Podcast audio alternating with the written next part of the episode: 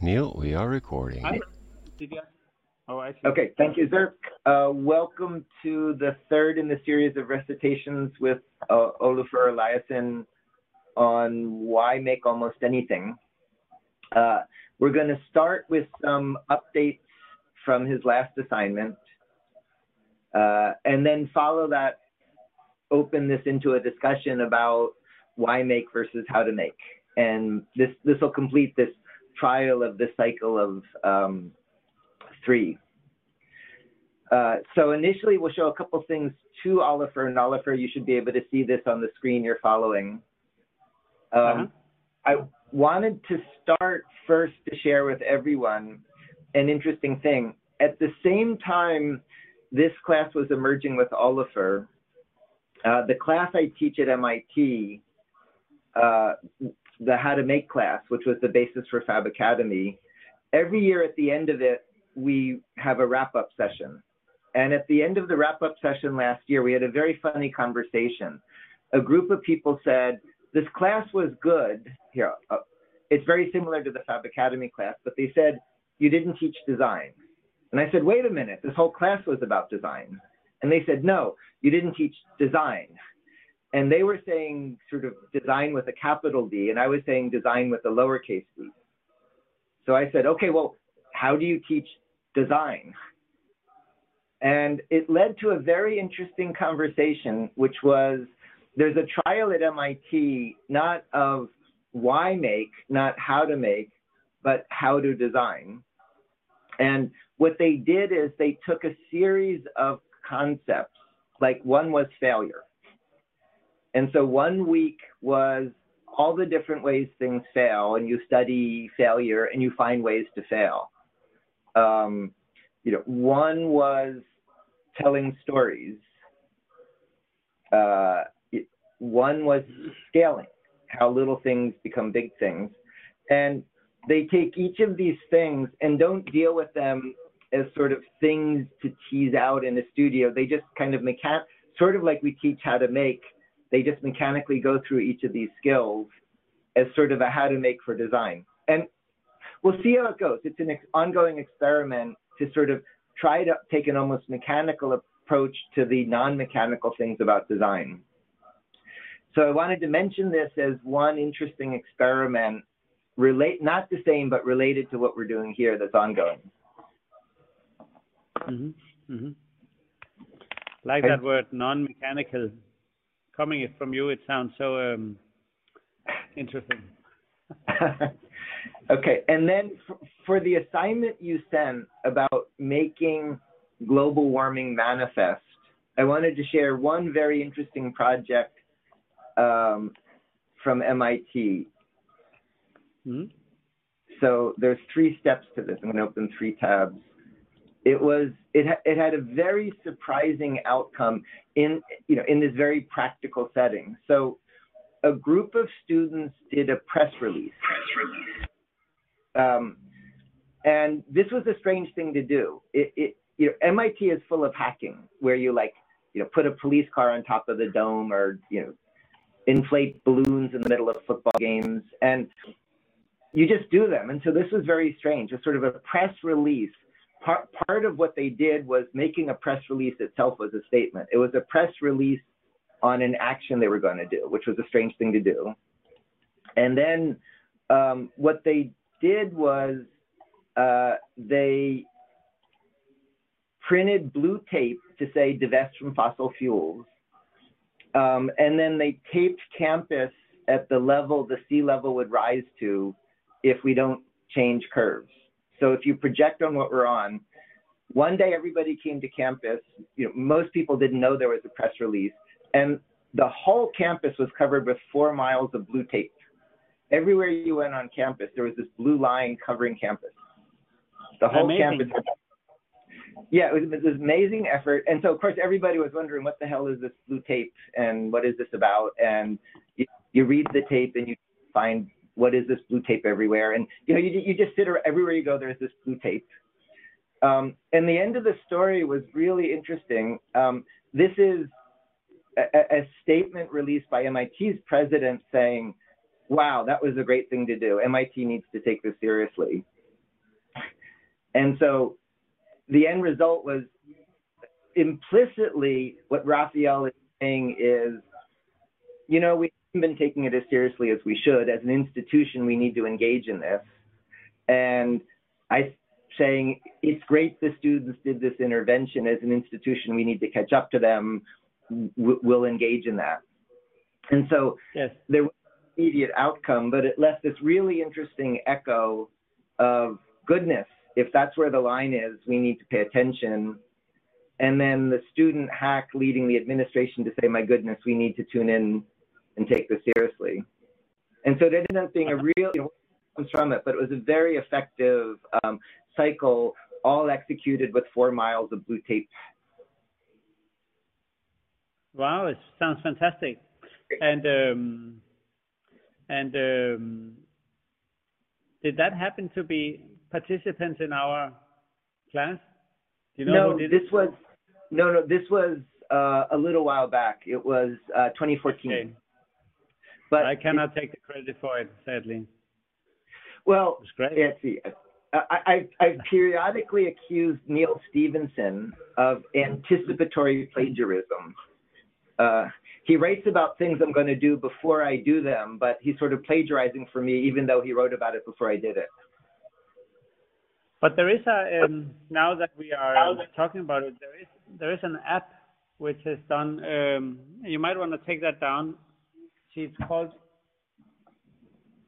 uh, After It's I. not quite. Sorry, it's not Oh. focusing. Let's see. Just yeah. can you tell me the name? It's, so if you notice this, uh, the app called uh, After Ice.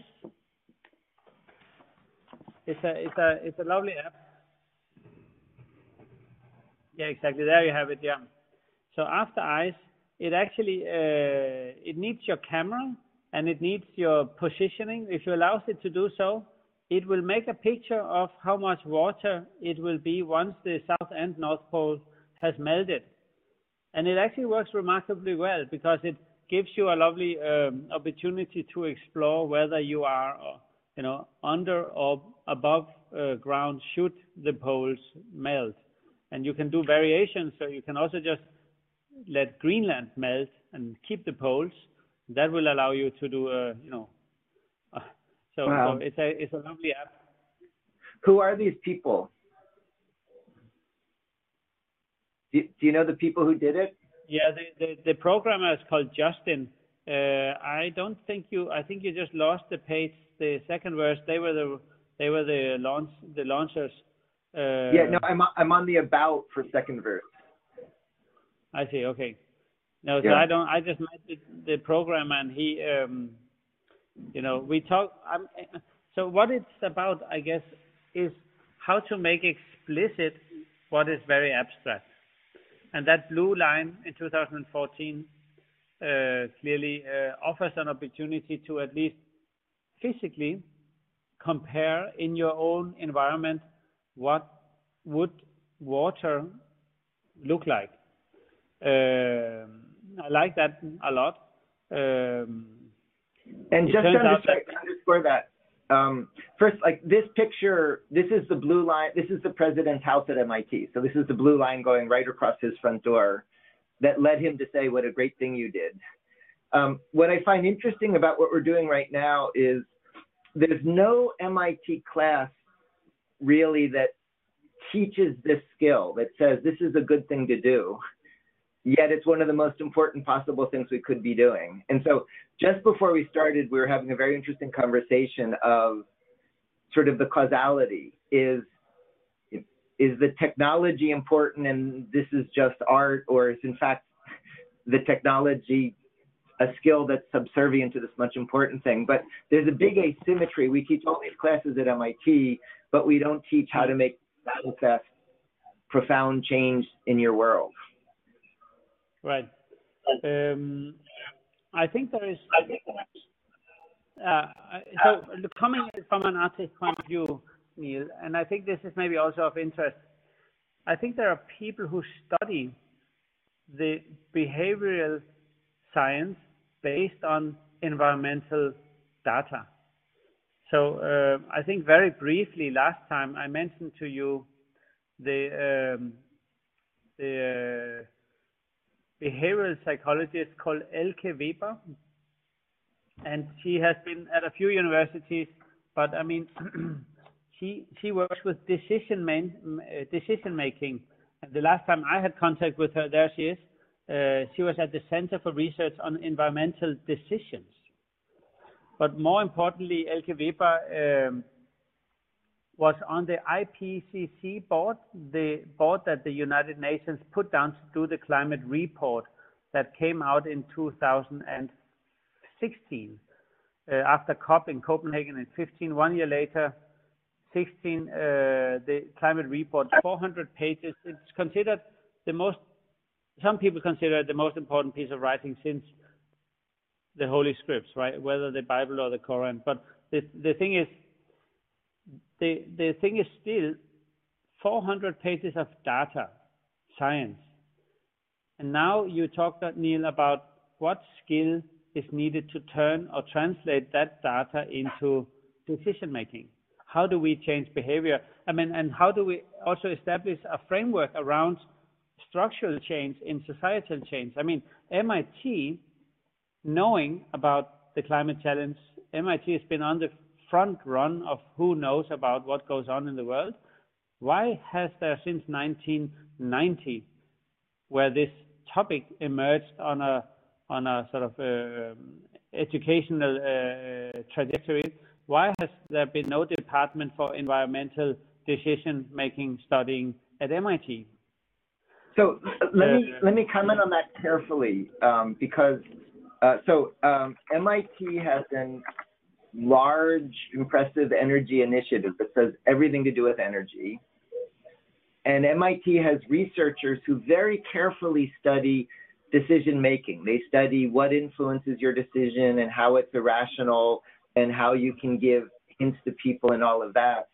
Um, but again, so this yes. they don't study how how you put a big piece of tape on the door of the president of the university that, that there's sort of this line between study, influence, and disrupt. And I think you sort of live at this boundary of influencing versus disruption. And there's sort of a place where these academic studies of influence don't cross. That that sort of is where we leave science and become, you know, art and culture. And activists and reality machines and I don't think we should polarize the scientists and the activists, but and clearly we need to combine data and and uh, you know uh, I guess you can we need to combine data and emotions, right? Because if we have only emotions, it might also lead to another Trump type of uh, agenda. But the mix of data and and feelings. But I guess I guess my point is just to generalizing now a little bit there has been increasingly focus on why having access to data does not necessarily lead to change. So knowing things alone does not necessarily prompt, I mean, it does not also do the opposite, but knowing about things does not prevent you, uh, knowing about things does not immediately make you into change your behavior, which is interesting. Um, and, and there is a number of different reasons for that. But my point here is that people are more likely to change behavior based on an emotional frame of reference. Feeling threatened, right? Feeling fear, these are negative feelings, but also feeling happy and feeling stimulated and feeling bad. So non-rational stimuli are more likely to influence your decision making and as we know, that can that goes in every. It also goes in, in less successful areas. So you have a non-rational decision-making process when you have populist uh, parties like populism, right? Fear-based, right. polarizing, and so on and so. But still, so now it's the question with regards to uh, how to translate data into action. How do we combine the, the, the relevant data with the right emotional, um, I don't know what to call it, emotional convergence. You know, the kind of the agency uh, that the emotional thing has. And I think that a number of uh, did you say something? Nope. So a number of situations are, for me as an artist, of great interest. Is that simplifying it a little bit, we could say that knowing things gives you a sophisticated knowledge base, but it does not yet have, it has not allowed you to embody the things. So your example, Neil, with the blue line at the MIT is about giving a statement not to what you know, but what, how you physically take in the space. So it allows you simply by walking through an area thinking, oh, I would be in waist deep water.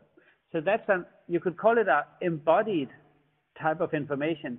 It's a experiential walking through. You would think of the, you know, the havoc that the, um, the water would create. And I guess I'm trying to bring to the point the, the success of this initiative or such initiatives is that it combines how do we know with our body or experience knowledge, knowledge, and how do we combine that with our, should I call it our intellectual or our scientific or data-driven knowledge? And obviously, it's interesting. We know there's so much studying on, for instance, um, reading the paper about the suffering of somebody does not mean that you, uh, in following what is expected, empathically suffer yourself.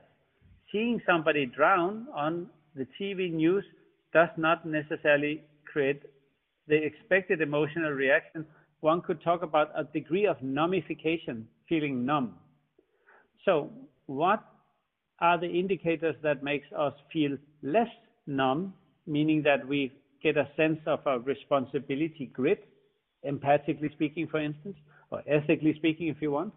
And, and in that sense, I think the cultural sector or the arts are, in my view, to a great extent about the de-numbification by introducing a physical framework, spatially based, move based, uh, but also, of course, knowledge and data and so on based. Uh, and it allows you to go from to trans to transit, and this I guess is one of the core elements, to be a consuming object or being objectified by your surrounding into being a producing subject.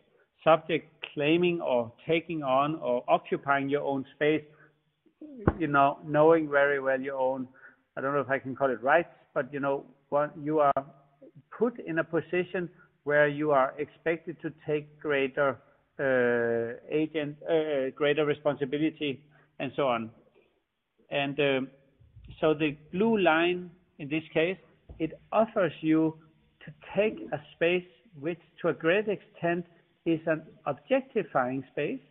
Now look at that, the, the dean of MIT, look at his home. That is a, you know, it's a neoclassic, a kind of a neoclassical statement meant to impose a certain patriarchic and hierarchical uh, structure, historically well-known module, you know, following certain rules and sets and central perspective and modern history and all of that. She now suddenly that blue line in its own uh, subversive uh, uh, clumsiness with success uh, has turned a patronizing, you could say, objectifying space into a subjectifying opportunity. It has turned you by simply walking through into an activist. Do you see the, do you see how I'm not seeing the blue tape as an isolated phenomenon. I'm, I'm trying to see the accumulated uh, infrastructures or the power structures or the social structures or the, the, the kind of the, um, the, the, the coming together of trajectories. Your trajectory, the building trajectory, the historic trajectory, and so on and so forth. Um, that is. So, um, what strikes me as you're talking is the Fab Academy teaches these skills. Very clearly, you just learn the skill, and that's the skill. Um, the how to design is sort of the same spirit, but it's not how to use a laser cutter. It's like how things fail or how they get constrained. What I'm finding interesting as you're talking is you're talking about like a set of skills, but it's like when it's good to create fear, when rules should be broken versus respected, when ambiguity, when subject, you're, describing a whole set of, you know, in, in, what you just said, you enumerated like 20 skills that that are very powerful yeah. and very important skills that we just sort of assume you intuit, but never talk, you know, in the world I live in, we never talk about directly. Yeah, but I, that's why I say I never, never saw myself as a multidisciplinary. I, I see myself as a non-disciplinary because it's everything. But this is generalization. Doesn't it's also not okay. fair. But I'm just saying that a great field of study is of course also risk perception. And you know, change in behavior has a lot to do with risk assessment. And risk assessment uh, has so many subcategories in it, which I find very interesting. But there are interesting sort of predominantly factors in risk, risk assessment. If we live at a constant rate of risk, we get quite quickly as humans, Homo sapiens, used to the risk, and we are less likely to address and change uh, the risk because you very quickly get very used to it. So it's very interesting, for instance, if people live in a very patriarchic and and and, and let's say um, suppressive uh, uh, environment, they actually are, the tendency is to adapt to the risk rather than change it. And this is interesting with the climate crisis. Uh, we, we are frogs sitting in boiling water, one could argue, right? Because the, the, the, the slow increase of the climate challenge is going to be uh, throughout our lifetime that we, we won't, we are less likely, it's called the time perception perspective, we are less likely to react on it. So again, it's different degrees of numbification, of feeling numb, or feeling inadequate, or feeling that I don't, you know, the time is just so abstract that I have no and or little impact on it, and therefore I am less likely to act on it. Yeah, I have a colleague who is a physicist in Congress who now runs the American Association for Advancement of Science, and he's an expert in risk perception. And it was really eye-opening for me to learn from him you know, things like when you get in your car to drive to the protest about a power line having electric fields that'll give you cancer, the epidemiological risk from the power line is unmeasurable. The risk from driving your car is huge. And numerically, it makes no sense to drive to that protest by orders of magnitude. But your perception of risk is incredibly nonlinear. And very, very far from, from it's how you perceive it. It has nothing to do with the, the data. And according to Elke Weber that I mentioned before, there is also the so-called finite pool of worrying. If we worry about terror attacks, it was proven that after 9/11, every worry went into terror, uh, you know, uh, preventive measures of terror. Uh, that means that the the, the, the finite pool of worrying was used up, so people did not worry so much about the climate because they had already spent every dollar on the worrying account, and they, you know, and then once the terror uh, had been dealt with and they were not worried about that, the worry would not go somewhere else. They felt that they had. Anyway, these are interesting topics. But the question is, of course, what do we, and when I say we, I'm a cultural sector practitioner. And let me just throw in one example. First, I just want to start by Elke Weber sent me a brain. you see, it's a brain. Yeah. Yeah. And it's made by an artist. Let me just put my brain on my head here. quite, quite, quite uh, handsome. It's made by. Uh, do we have the artist? Let me just say the artist name for the for, because it's it's actually a, a lovely uh, person. Um, do you know there was the Climate Science March? Yeah. Here, Elke is uh, walking the march with the, with the artist. Um, her name is Karen Netter, right? Karen Netter. It's so it's so cool. So I'm just I just wanted to wear the science brain uh, being a cultural practitioner with all you brilliant scientific minds, I thought it was uh, Karen Madden uh, made this uh, great climate march thing. So it's still, we are still marching, so to speak. You see the brain here? Um, if I do like this? Yeah. Yeah. Brain power.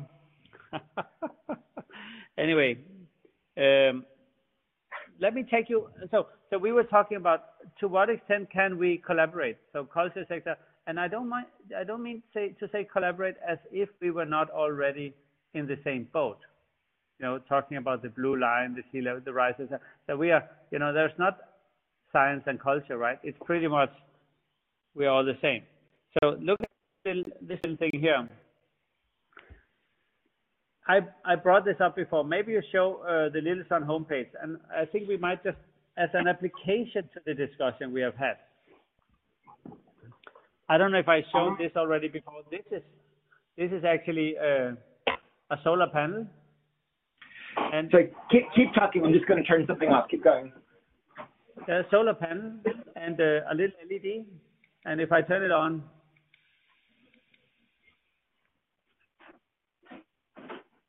so what I did outside here is that I um, recorded with my little solar panels.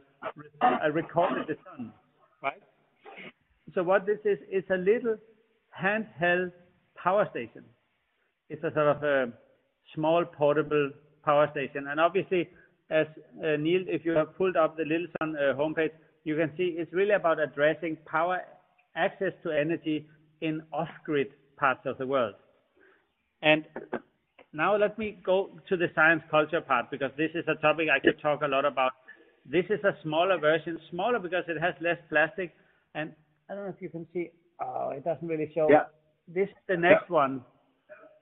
What it doesn't show is actually the shape of a diamond. Um, point is, together with a solar engineer and an and a economical scientist and you know a lot of other talent to be to be only fair. Um, the, the the thing is here. This this is a decentralized source of power. We have currently with this project that I that I'm involved with or that I have uh, co-founded, we have distributed 280,000 of these in sub-Saharan Africa. But now let's stick to the science part and let's not fall into some kind of um, uh, sort of Africa uh, uh top-down type of uh, discussion here. So 280,000 lamps, which saved every family household for $1 a week. These are numbers according, according to the certification systems that we have to follow, right? $1 a week gives you $50 a year. Let's say $50 a year. It's been out there for four years. That's the guaranteed lifespan. Four years times 50 is $200. See now $200 times 280,000. You, I'm, I'm, I'm just guessing a little bit here. That's about 50 million, right? 200 by 208. It's a 50, 50 something million US dollars that has not gone into petroleum.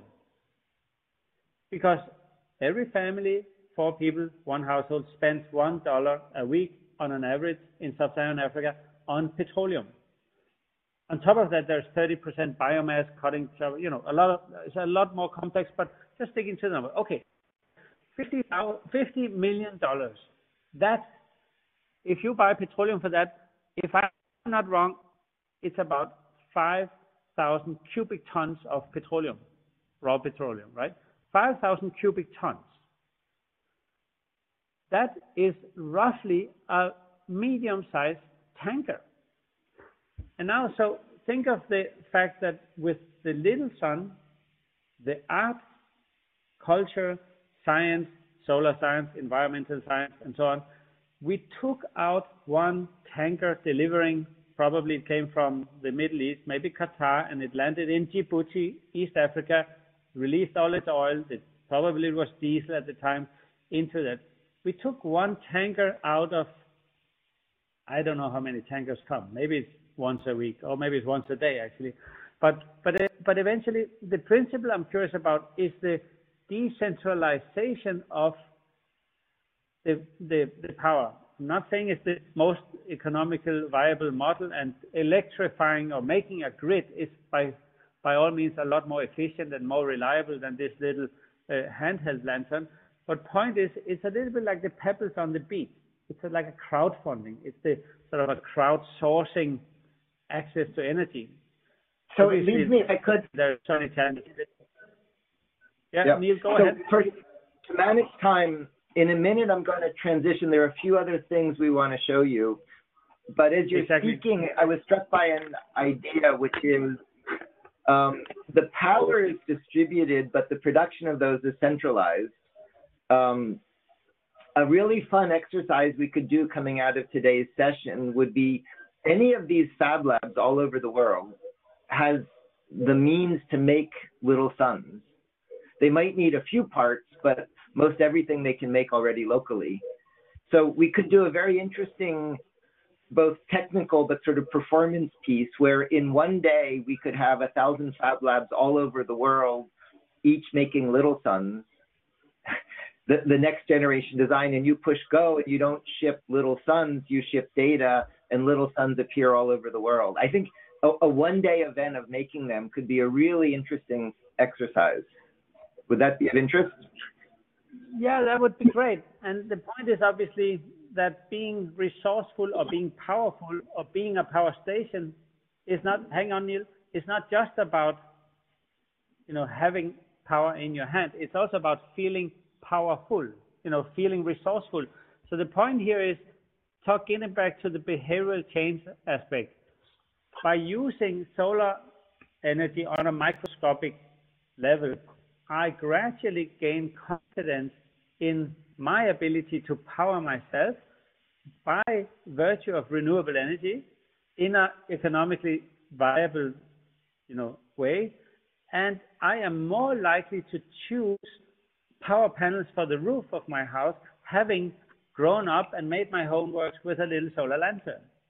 So this my, my point here is that this is like an emotional it has emotional emotional contingency, and that's so the reason I'm yeah.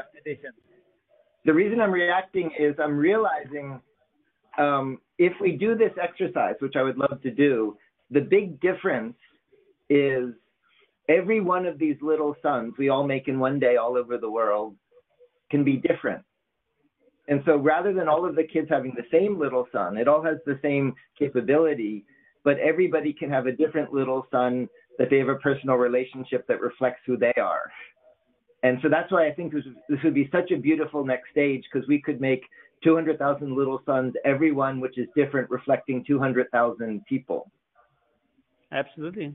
And, you know, uh, clearly, um, clearly you would probably want to make a bigger one, bigger solar panel, which has a mobile phone charger because we are living in the world where talking to each other is also light.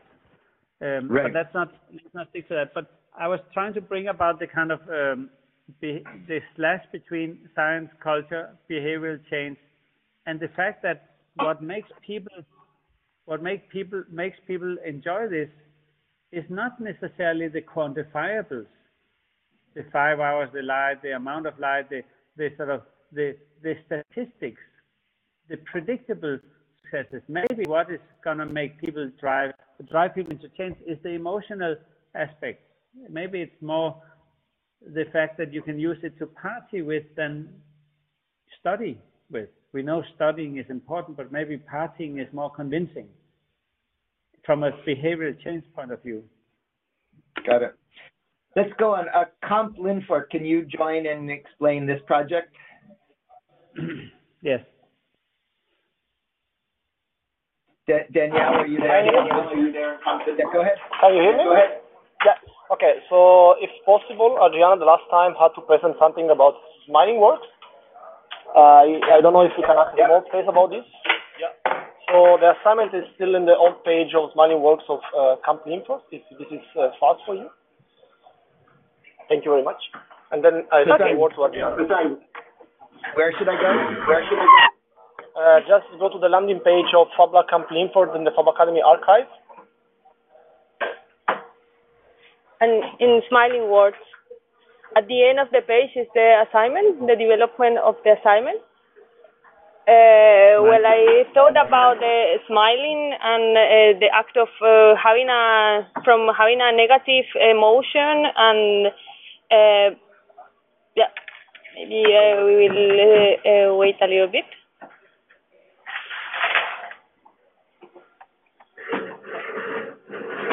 That's long page, sorry. Stop. A little bit up.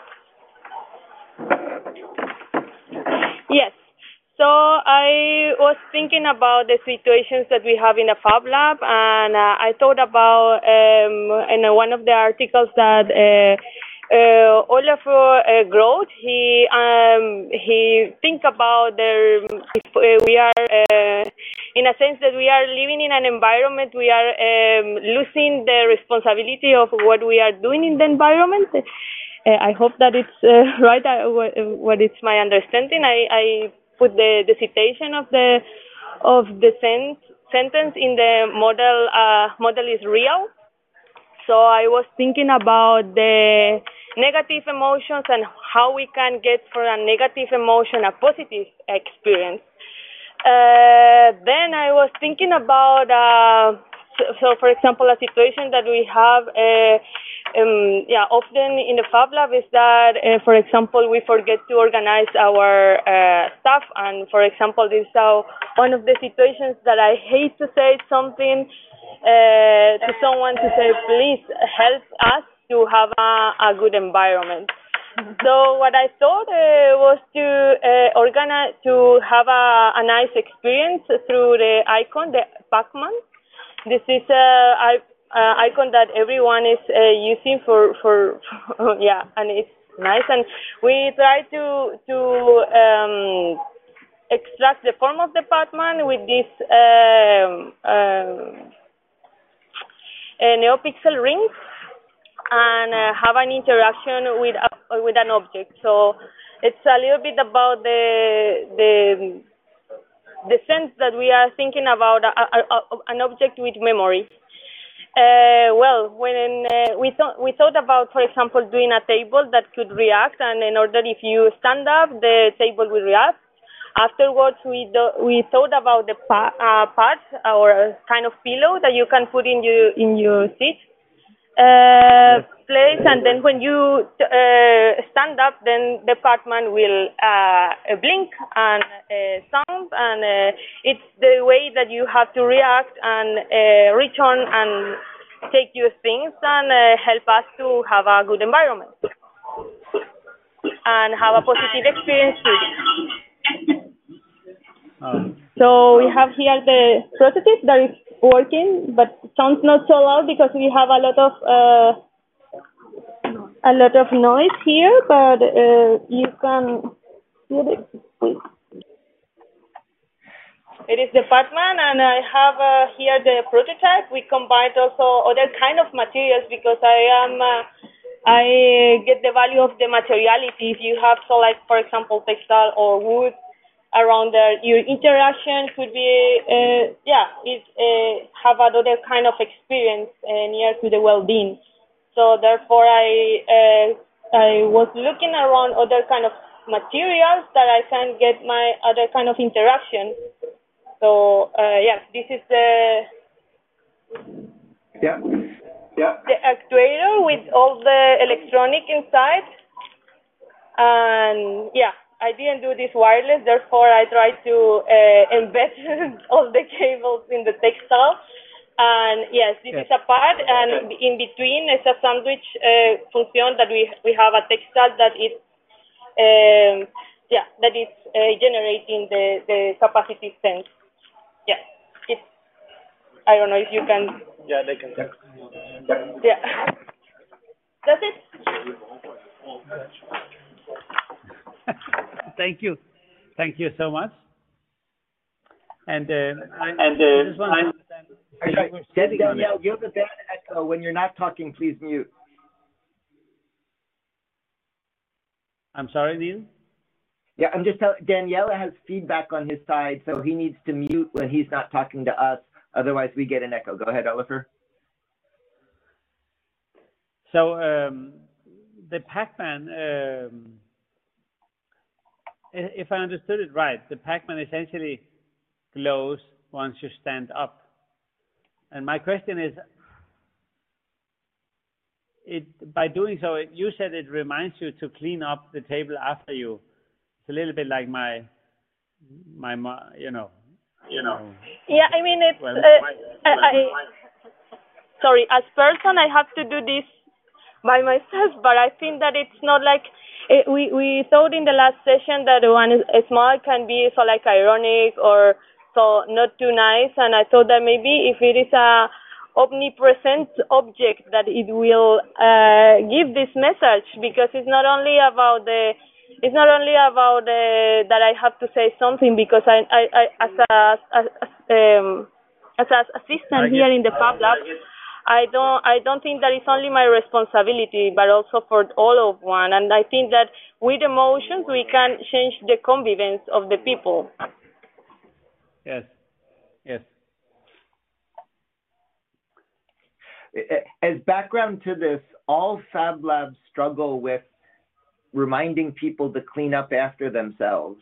And so I think what's interesting is whether you can give people sort of low level positive feedback that makes them feel good to clean up after themselves without even necessarily being aware that's what's happening. Yes. Now I get that part, and uh, that is um, um, know, being in an artist studio, we uh, romanticize. It's not completely true. The chaos, um, and um, you know, cleaning up is uh, not something we are born with, but we grow into.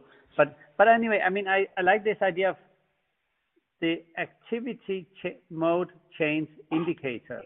Standing up is also changing your pattern, and I guess that uh, calls, you know, if you change trajectory, that calls for action. I like it in that sense that you are telling the room that you have left your orbit and you are now entering a different orbit uh, orbit change indicating system, the Pac-Man. For me, the Pac-Man was always more like a planet than about, uh, until somebody told me it's actually a cheese, which I didn't realize. Um, and now I'm, I can see it's a kind of a glowing, it's a, like a little sun, uh, like a solar kind of uh, thing. But um, yeah, that's great. I think if everybody in the room had this and there was all these Pacmans on the table, it could be quite a light show. Uh, you know, if people were getting up and down all the time, that would that would be, create a great atmosphere. Yeah. Okay, good. We're going to run out of time. Uh, Danielle, thank you. Danielle, can you go on to the warming project? Yeah. Okay. So uh, we had a lot of ideas, a lot of discussions, and uh, for the implementation part, we did only this right now and uh, uh, that is uh, actually my personal idea that also was joined by two other students. And my idea was Danielle, Danielle, Danielle, um, your audio is great. Audio is great. slower. Yeah. Okay. So my basic idea was to make the people feel like that they are uh, going to be submerged by the water. So because of this, I just realized uh, a small box in which I 3D printed a city and also some, some people. And then I placed uh, in this box also a huge uh, block of ice. And then I let the ice melt and the, the water submerge the city and and the people. So you can see also in some pictures, uh, for example, that the people is like uh, uh, uh, submerged by the water and the whole city is going underwater. So my personal opinion on this is, of course, this is just a, a small implementation in the Fab Lab is that why uh, uh, why we don't like force the people to pass through the water to access, for example, to the supermarket or to go outside from from the from from their houses, in order to feel like uh, directly on their uh, uh, like skin the water or uh, what they could encounter in this. Or, or for example, I was thinking about making this box like huge with a huge piece of ice melting um, all over the I'm really, yeah. I'm really um, there's no glow. There's no glow. You shouldn't make snow. Um, what what you've made what, what you've made is like a snowflake, is like a snowflake for planetary. Uh, we were thinking Okay. about this, but after realizing the, the, the idea, and uh, I think that the, the, the bigger it is, uh, or maybe the more people will see this along the, along the normal day, maybe they will get some uh, feeling that they are getting uh, submerged in some day. Yeah. And um, I mean, I think um, melting ice is always great. I think it would be great if it was a piece of glacier. Is that a piece of glacial ice? From, are you in Italy? Maybe you can go up to the Alps and pick some. Uh, there's a few glaciers around there. Uh, Oliver, can you explain this picture?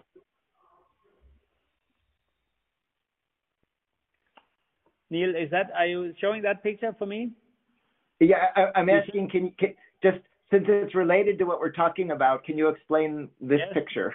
Yeah, yeah, exactly. Yes. So I that's why I like the idea so much. It reminds me of myself. Sorry about that. But this is um this is uh, the picture you see now. That's a dad, a father, trying to teach his son about global warming by putting the son's head into a piece of glacial ice, holding him there, freezing him. No, I'm just kidding. But you know, so the glacial ice in this case comes from Greenland uh, more specifically Ilulissat. You might want to check out that on Google, uh, Ilulissat. Uh, Can you spell it? yeah, Ilulissat. Well, that was a why. Yeah, Ilulissat, Greenland. Yeah, try that. Yeah. You go, go on pictures, not maps. Yeah. So, Ilulissat. So we had a boat uh, that's a that's the kind of a climate activist tourist hotspot in Greenland. When uh, Merkel had to take her, had a picture, the German President Merkel had her picture taken. It's in Ilulissat. When Obama went to Greenland, it's Ilulissat. Anyway, point is, um, with that ice for the COP22 in Paris, where uh, Laurent Fabius, the French uh, climate minister at the time, uh, prepared the signing of the agreement, we had a number of these ice chunks put on the street, very much like your project in that in that box to show the melting of the ice. My God, this is nice. There you go. Uh, the melting of the ice, and what it did, just like your ice cube there, it melted onto the street of Paris. And it's interesting because this is 15,000, oh no, yeah, about 15, maybe 25,000 year old ice from the glacier um, if I understand it right. And it turns out that it has actually uh, once you know once it's melt, it's polluted.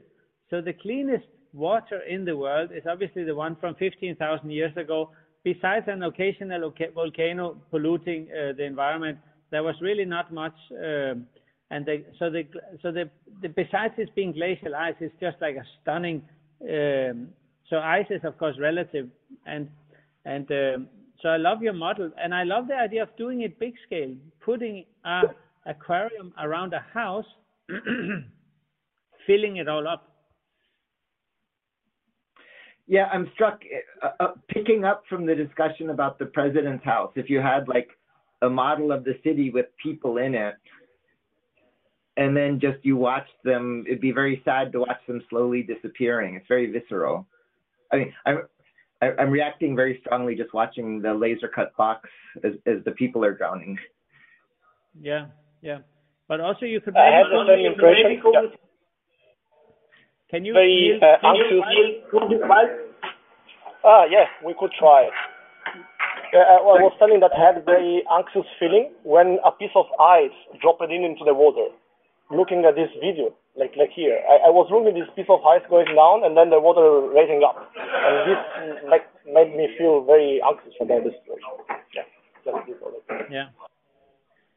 Neil, can you look up Superflex and then McDonald's? Superflex, McDonald's. Flooded McDonald's, Superflex, here. Go there. Do you see? Take a look at that picture. It's a film. If you press what video, Oh, you need flash. Oh, yeah. um, If you say okay, allow, no, I think here. there you go. Yeah. anyway, um, so some friends of mine, a great artist group, you might want to look them up. They look, they are called Superflex. They are doing the Turbine Hall project at the Tate Modern this year. But anyway, Superflex put a glass wall around a McDonald's, and then they just opened, the, you know, then they they let the water flood in, and it's a love. I mean, McDonald's was not so happy about it, but it's gradually seeing a McDonald's being flooded. So there's a few people working on the narrative. Uh, it's, it's an absolutely amazing film. Wow. We'll send you the link later. Yeah. Um, Danielle, anything else to say on that one? Uh, I did this with other two students. Maybe they want to say something about it? No. Yeah. Okay. No, that's it. Thank you very much. Okay. Okay. And then, um, Spinderihallerne, I know you haven't gotten very far. Do you want to talk about what you're you're planning to do? Oh, my Danish friend. Um, actually, the hi, the person who has uh, worked mostly with it is not here today. Um, he's giving a course on the laser cutter. Okay, So, but can you tell yeah. us what you're working on? already. But can you tell us just you what you're working on? I I've been completely out of it, working on my Fab Academy project. I don't know if Eva wants to tell. But it's not. It's hello everybody. It's it's not super cool just to talk about it. I I wanted to show something. But we didn't we didn't even make a sketch of it. Um, so I don't think it's so cool just to sit and talk. Uh, I mean, we. Okay, I don't know how you feel about it. No worries. don't worry. Uh, we, can show later if you prefer. And then um, Fiore, I don't know if you're on. Fiore had had a project he was developing.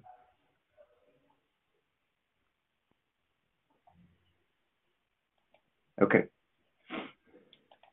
Um, so we're there's about oh less than 10 minutes left to discuss future plans, next steps. Um, Neil, yep. Go ahead. this is Romain.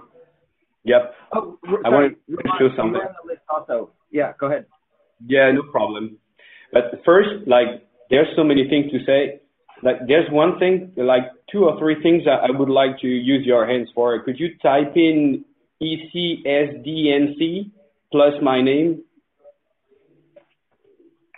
ECSDNC. Uh-huh. Plus my name, Romain Di Vozzo. Divozzo. Yeah. Uh, yeah, yeah, you need just to separate my name and uh, the ECS DNC. And put uh, pictures, yeah, or that thing, yeah, that would work. I wanted to show, like, quickly this work I, I started to work on in 2007.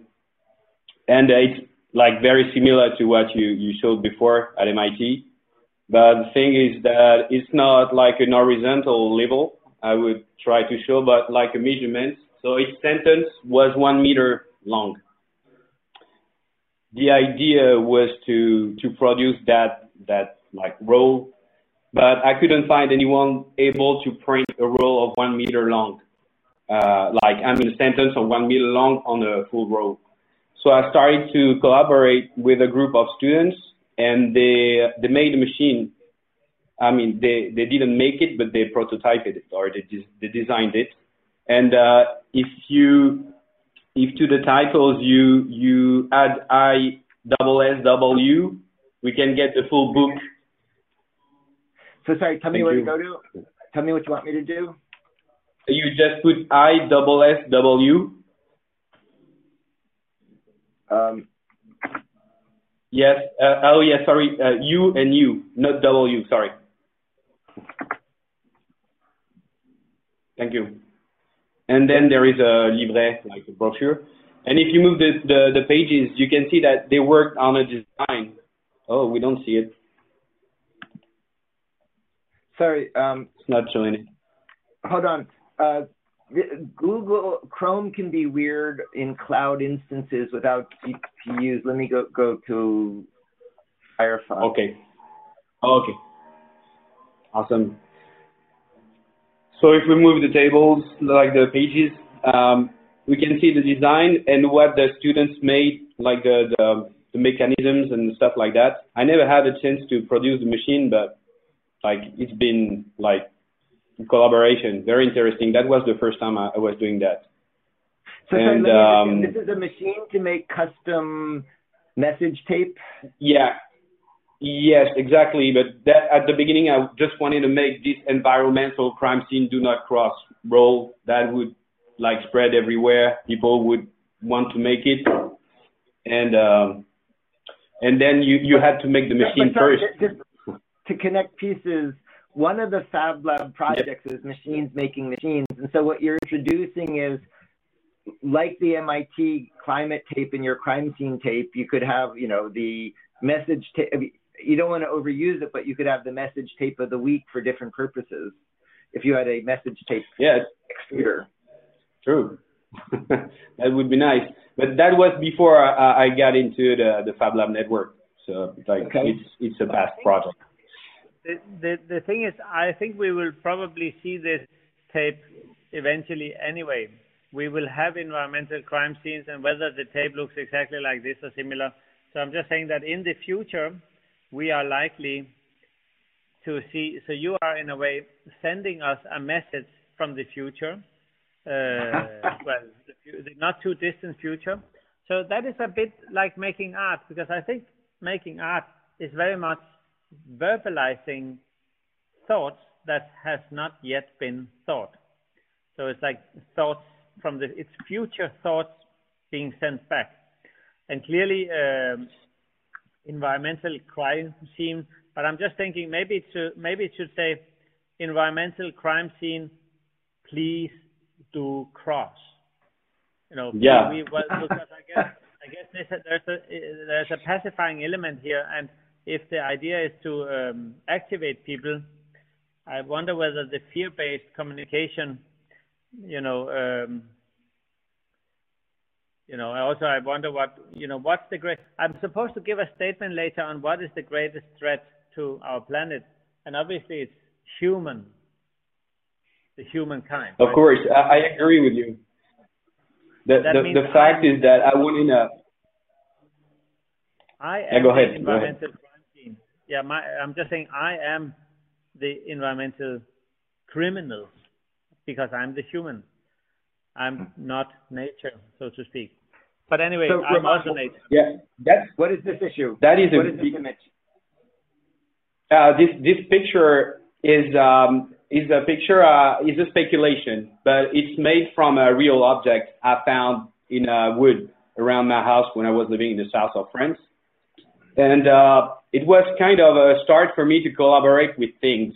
You maybe heard of that Parliament of Things, like written by Bruno Latour. I, I think you know him, uh, Latour. Do you? Uh, yes, absolutely. And, uh, Parliament of things, I love it. And uh, yeah, I, I was part of SPEAP uh, at Science Po, so I, I studied with him. Oh, I see. But that hard work happened before, and this was meant to be a physical representation of, uh, unfortunately, in a catastrophic way, what would become a territory like the U.S. in this case. But this is I didn't choose, I didn't pick up the U.S. because I wanted to pick up the U.S. It's just that that shape corresponded to the the map of the U.S. without Right. any like some parts that would have degraded. So Right. I started to like to treat this piece of wood as a as a commercial uh, uh, artifact. So I wanted to put like one of those brands you can see on many uh, other like art like products, and I wanted to be able to reproduce it. But it was in 2009, I think. And uh, I, I, I I tried to find a 3D scanner somewhere, but they were not really accessible at all. It's actually one of the artworks that like brought me to the Fab Academy to take Fab Academy later. And uh, well, this object is a pattern, and I wanted to work on patterns. Uh, I, I can go further, but I'll let you. I, I want to. So I want you're, you to- you're trying to show, tr- trying to make manifest if we keep on what we're doing, th- this is what the U.S. will turn into. I mean, this is this is the yeah, this is the idea. it's pretty violent. So I, I wouldn't say it like that, but it's it's actually what it says. But it could be the U.S. It could be any place. Mm. But uh, it, it's kind of a political statement from someone making art, like art. I mean. Okay. Yes. So the possible massive effects of like, uh, I don't know, like drilling to get gas, uh, extracting oil, uh, burning it, uh, leaving uh, any like trash anywhere, uh, global warming, whatever, like could lead us to uh, degradation. No, absolutely. But now the question is, I mean, so what does, just so I understand it, this particular picture, is that then, I mean, do you, what, what does, where does it go? Where do you show it or how is it sent or treated? Clearly, I mean, it's. Do, do you wear it? Do you sell it? Is there only one of them? Do you display Uh, it? I uh, I showed it. Someone wanted to buy it. I wanted to keep it, and then I still have it. It's right here, actually. I wanted to Yeah. keep it as a as an object. So I'm showing it today. I guess this is its last uh, Yeah. statement. Sorry, yeah, Romain, your video isn't updating, unfortunately. Oh, okay. I got it. But we have a Uh, word. We have a word picture. Okay. Okay. I'm sorry. I didn't know. Yeah, we're up to ten o'clock. Yep. So um, I'm mindful of time. Thank I you. think we need to start to wrap up now. Thank you, Romain. Um, Well, thank you for showing. It's great. Yeah. So a, a smaller and a bigger thing to start to wrap up. The smaller thing is I'm quite struck by the idea as a collaboration coming out of today's session that we would do a project where we prepare for Fab Labs in one day all over the world to make little suns, but each one is customized to the person making it. And so we make suddenly little suns all over the world by sending data and personalizing it to the person. I think that would be a And lovely I collaboration. I- I would I would be curious to see how it goes, Neil. But let me challenge it. I think it's not really so difficult to make little suns, but we should make little suns that meet the oil or the fossil fuel industry at eye level, competing with them on the price. So not only making little suns, but obviously doing it within the context of the of the economical environment we live in. hmm Good. Full agreement. So that could be one follow up. And then the bigger question, I don't think we can answer, and we're over time now, is this could be a, a one step. We did this once and it was fun. It could be every year we do a few of these recitations, or this could grow into a whole program like the Fab Academy. And so a question I think coming out of today is uh, which of those routes we go down. Good question. Good question. Okay. I think we Um, need a degree of specialization. That is my. Uh, I mean, I think that. Um, I mean, the the the, the I think there is um, the the the the the the generic difference between what we do is a challenge for me. I think it's uh, to uh, to be able to uh, deliver qualitative content. I, I, I, so I have a, I think I have a challenge there. So let me do a quick poll of just the people on the video. Again, we're over time. We need to be very quick. Option number one is every year we bring in interesting other Olafurs for recitations. Option number two is every year Olafur comes back and does a few of these. Option number three is this becomes a real Academy class with ongoing structure and participants and a lot, uh, much more discipline than this one has. Just quick reactions to those questions. Anybody? Just speak up. Uh, yeah. Uh, Go ahead. personally, I think I, I was really excited about uh, Olafur's recitations and the assignment, but it's not compatible with the amount of workload we have at Fab Academy. So I would like to have a separate class for it. I think I, I really tried to do your assignment, but I could only do the first week. Okay, what, one vote for separate class. Other people, just speak up.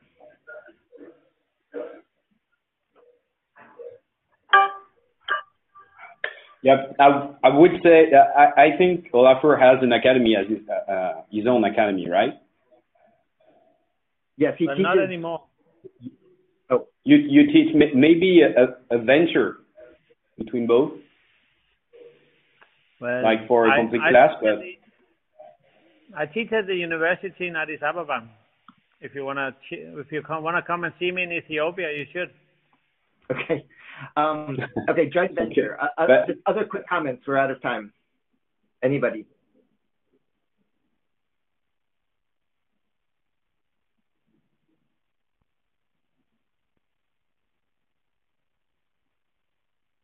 Remember, star six on the bridge. Uh, silence Hello? means you stop here. Go ahead. Uh, Can you hear me? Yeah, go ahead. Yeah. uh, I would like to say number three uh, as an option. So uh, I believe uh, uh, all of us should take uh, an entire Fab Academy, uh, like Fab Fab Academy class. So understand it will be a lot of work for everybody. It'll be he'll he'll be much tougher on you than he has in these recitations. It'll be a much bigger commitment.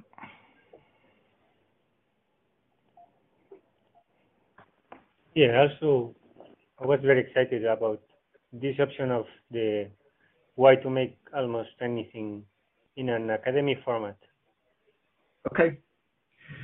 Good. Given that we're over time, sounds like quite a few votes for that. We'll we'll process it and discuss and continue the conversation. Okay. Thank you so much. Thank you, everybody. Olafur. Thank you, everyone. Thank you for your work on these assignments. I really Bye-bye. enjoyed that. Arrivederci. Thank you. Bye bye. Bye. oh no.